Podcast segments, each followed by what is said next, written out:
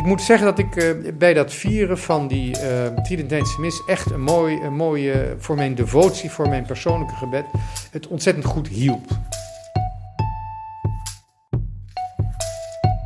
In deze podcast gaat Pater Elias op zoek naar wat echt is. Hij gaat de uitdaging aan om een zo helder mogelijk beeld te vormen van hoe de wereld in elkaar steekt. Dit is de Pater Podcast. Er is op het ogenblik nogal veel te doen over de Heilige Mis.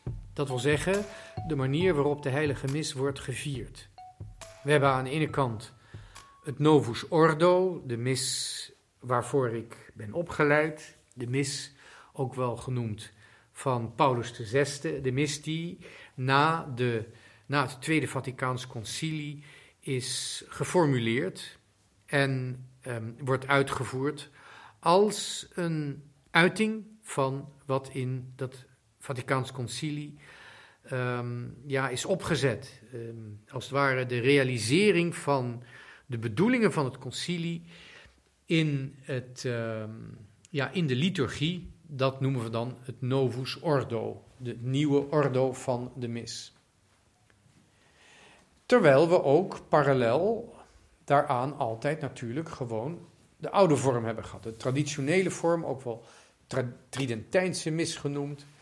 En dat heeft altijd een spanningsveld gegeven binnen uh, de kerkelijke gemeenschap. En uh, hoewel ik er niet voor ben opgeleid, ik zal u even vertellen wat mijn um, positie hierin is, mijn gang naar die traditionele mis. Um, ik heb me daar aanvankelijk nooit zo'n zorgen om gemaakt. Uh, ik vierde gewoon de, de mis volgens het Novus Ordo. Um, ontdekte wel dat het voor sommige mensen erg belangrijk was, kreeg er wel belangstelling voor. En met name uh, omdat Benedictus XVI, paus Benedictus XVI, uh, ja, eigenlijk kwam met documenten waarin, uh, en, en toestemmingen waarin het vieren van de traditionele mis eh, geregeld werd. Uh, en zelfs ook, ook weer werd uh, ja, aangeprezen als iets dat goede reden had om te doen. Daar ben ik belangstelling voor gaan hebben. Maar ik zag het verschil nog niet zo. En um, ja, ik, ik, was van plan om te gaan leren. maar er was eigenlijk nooit een gelegenheid voor. Nou, die gelegenheid deed zich voor. Er kwam namelijk een, een bedevaart eh, dat is lopen van Parijs naar Chartres. Ik meen vier dagen lang, zo rond Pinksteren. En uh, daarvoor werd ik werd uitgenodigd. En dat, die bedevaart is uh, helemaal, ja, eigenlijk met als thema de, de kerkelijke traditie en ook de, de, de traditionele mis. Nou, dat is een, een typisch Franse bedevaart. zoals u misschien weet, ik heb lang in Frankrijk gewoond. Ik ken die kerk ook. Ik weet ook de spanningen die daar zijn. Um, en, en ook verschillende objecten, niet alleen van ruzie, maar ook van hoop die er bestaan binnen de uh, katholieke kerk van Frankrijk. Het is een interessant land, absoluut. Ik heb geen spijt ervan dat ik daar mijn opleiding heb gevolgd en uh, daar een tijdje heb gewoond. Ik zeg niet dat ik uh, nog jong genoeg ben om daar te wonen. toch wel fijn om in Nederland te wonen hoor. Dat, um, maar goed, het, is een land wat ik qua cultuur, geschiedenis en qua kerk bewonder. En um, ik ging dus mee naar Chartres en moest daarom binnen een paar maanden de traditionele mis leren. Dat heb ik dus gedaan. Uh, en ik meen dat het 8 mei was, een paar jaar geleden, dat ik voor het eerst een, um, een geldige mis heb gevierd in de traditionele, oftewel Tridentse ritus.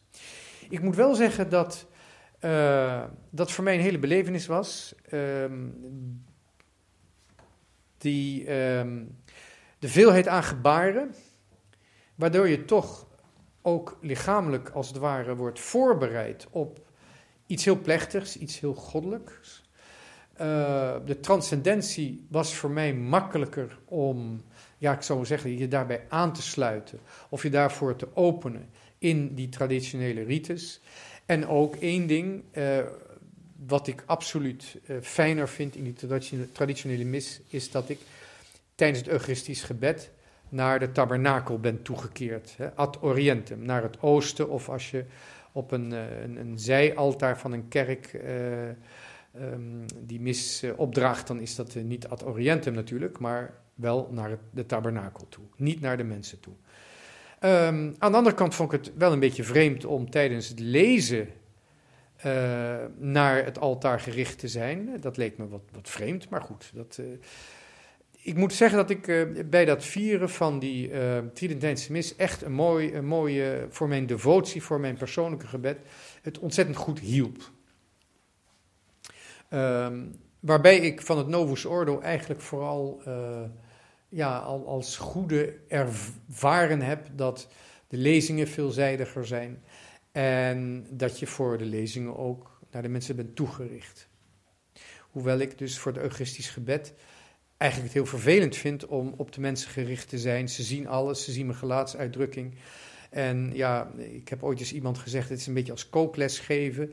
Uh, dat is misschien een beetje onerbiedig om dat zo te zeggen, maar dat gevoel kreeg ik af en toe wel. Um, je krijgt het gevoel dat je eigenlijk bezit bent van de mensenmassa, van de menigte. Terwijl je dat niet bent. Je staat op de grens tussen die mensenmenigte en de, de, de, de, de, de transcendente, almachtige God. Je bent dus een tussenpersoon en dat moet je ook in de mis mogen ervaren en uitdrukken als priester.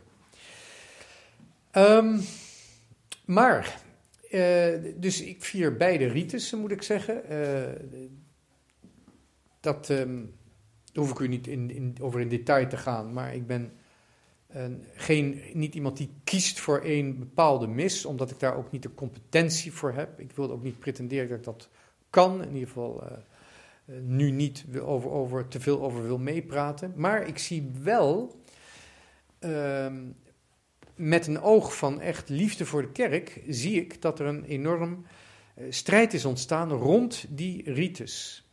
En dat de manier waarop die strijd nu wordt uh, gevoerd toch wel heel erg uh, ja, scherp is en, en, en onbegrijpelijk is waarom de partijen zo uh, tegenover elkaar staan. En, en zeker sinds de recente tijd de manier waarop door de Vaticaanse autoriteiten regels worden uitgeschreven en beperkingen worden opgelegd aan de traditionele mis. Daar klopt iets niet mee. Um, niet alleen omdat dat gebeurt met een, uh, met een kracht en een uh, ja, ongenuanceerdheid, uh, gebrek aan dialoog, onsynodale manier, die we nou ja, in ieder geval niet verwachten van dit pontificaat en dit Vaticaan. Heel verrassend, terwijl met een heleboel andere dingen je eigenlijk het gevoel hebt van ze laten het maar een beetje lopen. Nee, dit moet absoluut, moet dit worden teruggedrongen. Voorschriften van, die er nu bestaan tegenover de traditionele mis, doen mij erg denken aan de voorschriften die bestonden eh, eh, tijdens de tijd van de tsaren in Polen en Litouwen. Daar werd alles aan gedaan dat de Poolse en Litouwse kloosterorden uh, ordes langzamerhand zouden ja, uitsterven. Dat lijkt, de, de, de maatregelen die het Vaticaan nu neemt tegen de traditionele mis, lijken daarop. Het wordt niet gelijk verboden, maar het wordt wel eigenlijk, uh, ja, het leven wordt onmogelijk gemaakt. Heel verrassend en ik begrijp ook niet waarom dat moet. Maar ik zie er eigenlijk nog een, een, een, een ander iets bij komen, waar we even bij moeten stilstaan. Dat is, dat, dat is namelijk het Vaticaans Concilie, het Tweede Vaticaans Concilie. Dat is, um, er was een reden waarom er een concilie kwam ik zeg niet dat de oude kerk het bij het verkeerde eind had of het verkeerd was, maar er waren wel redenen waarom er een concilie is gekomen. Um, daarom zijn er ook bepaalde uh, spanningsvelden zijn geformuleerd in, uh, een in een aantal documenten die we de schemata noemen. Die zijn opgesteld vanuit uh, ja, de, de, comité's, de commissies die het Vaticaans concilie uh, aan het voorbereiden waren, die schemata. En uh, als je die nu leest, dan zie je, ja, inderdaad, uh, er waren dingen die niet klopten. Er moest wat gedaan worden aan uh, ja, de, de, de, richting van, die de kerk op moest. Die moest echt opnieuw getoond worden, geëikt worden. En, en de omstandigheden, zeg maar het weerbericht van de wereld, moest ook eens even goed onderzocht worden van Ehm, waar zijn we mee bezig terwijl we de richting opgaan die Christus ons wijst? Hoe gaan we uh, om de klippen heen uh, varen en hoe gaan we, hoe gaan we te werk?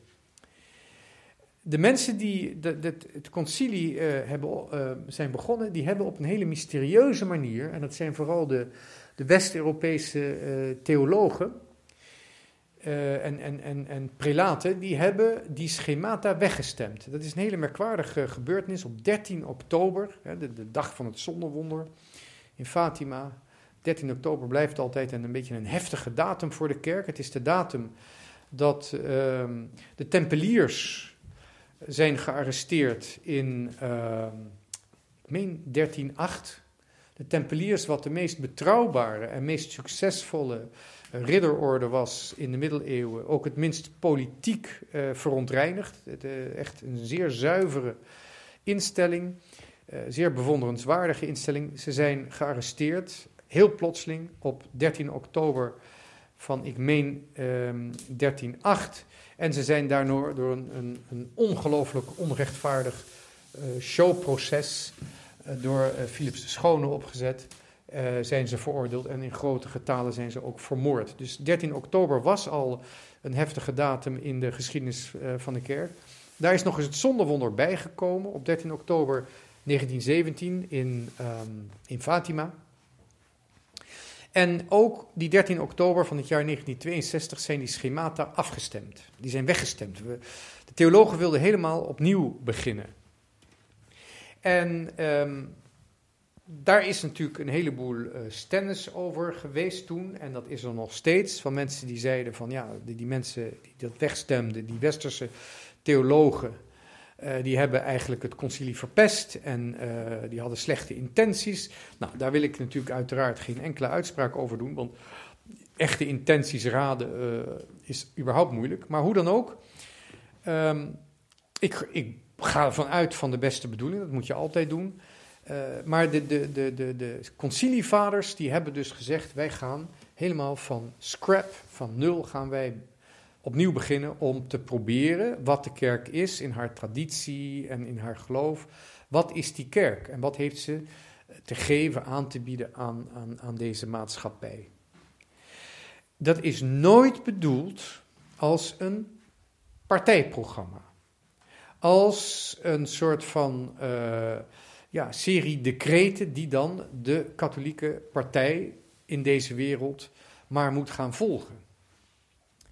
En het gekke is dat, de manier, dat, dat die strijd rond, er is natuurlijk een strijd geweest rond het, concilie, dat die zich eigenlijk uh, voor een heleboel mensen, en misschien wel voor de meeste mensen, die van die traditionele mis hielden en die daar liever naartoe gingen dan naar de Novus Ordo van Paulus VI, die strijd rond Vaticaan II en de controversies die er waren en de discussies en de debatten en soms ook het geruzie, dat speelde zich af op de achtergrond van die uh, hele kwestie rond de, uh, de, de heilige mis.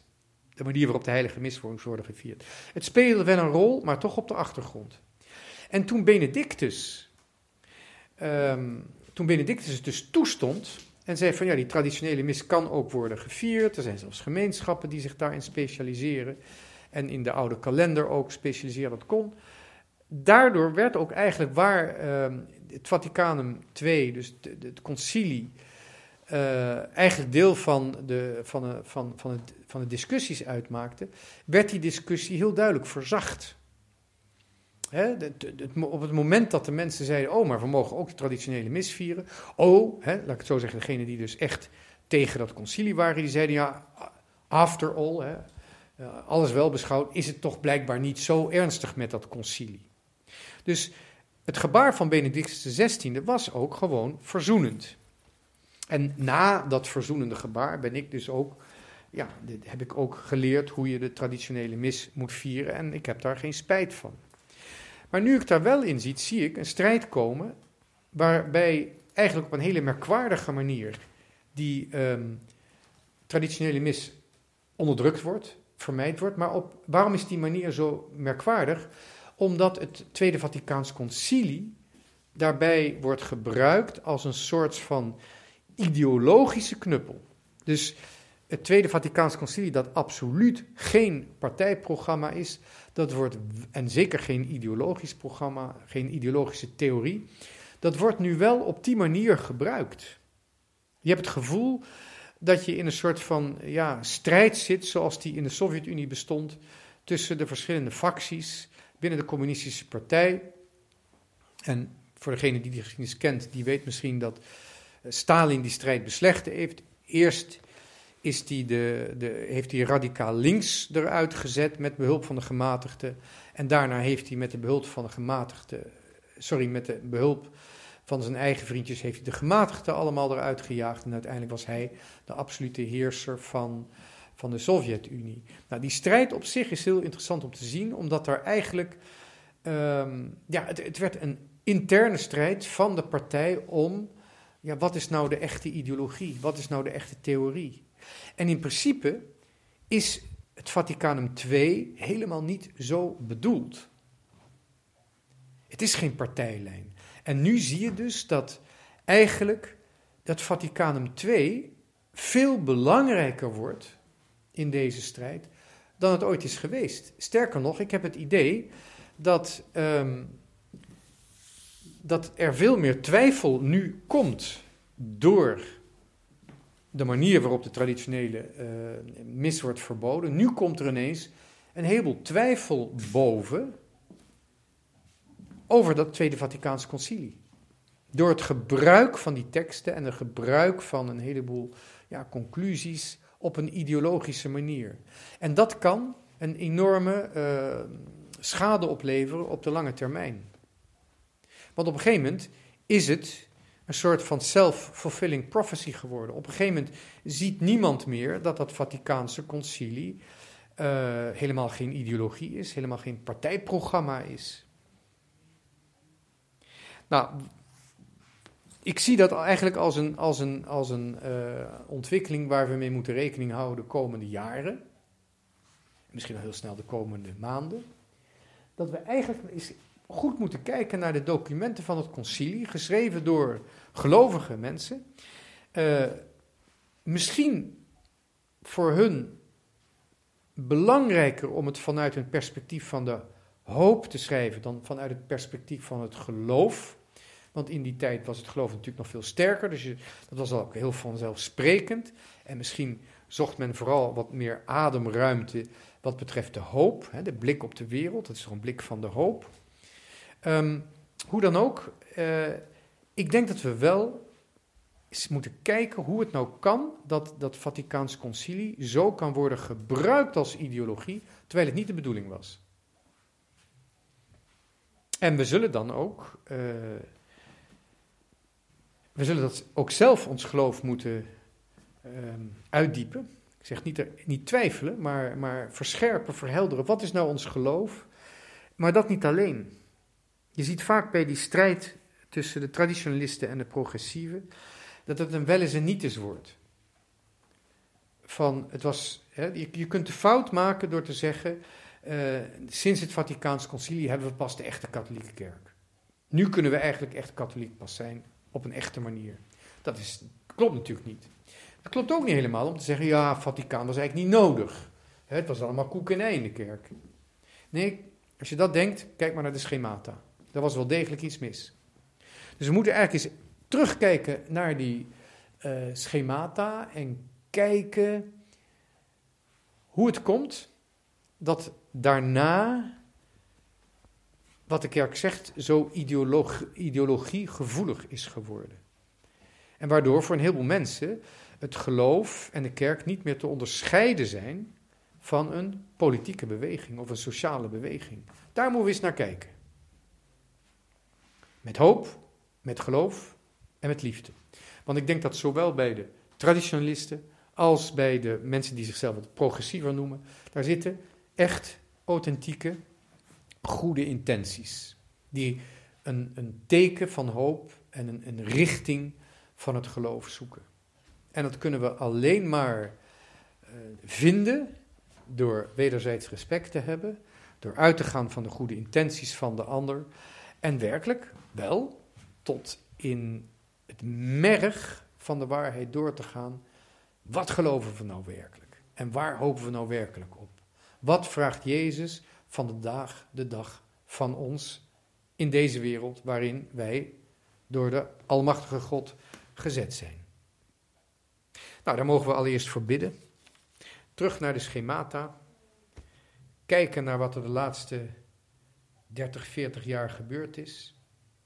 Misschien mag u me wel schematist noemen, niet schismatisch, dat zal ik nooit willen, maar wel schematist.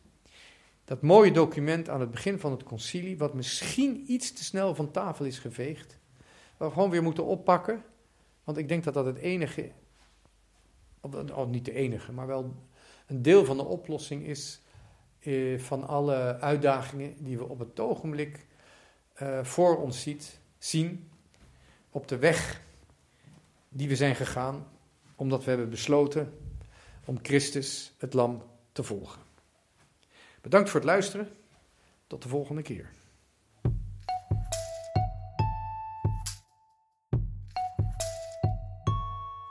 Dit was de Radio Maria Pater Podcast met Pater Elias. Deze podcast is online terug te luisteren via de website van Radio Maria en andere podcastplatforms.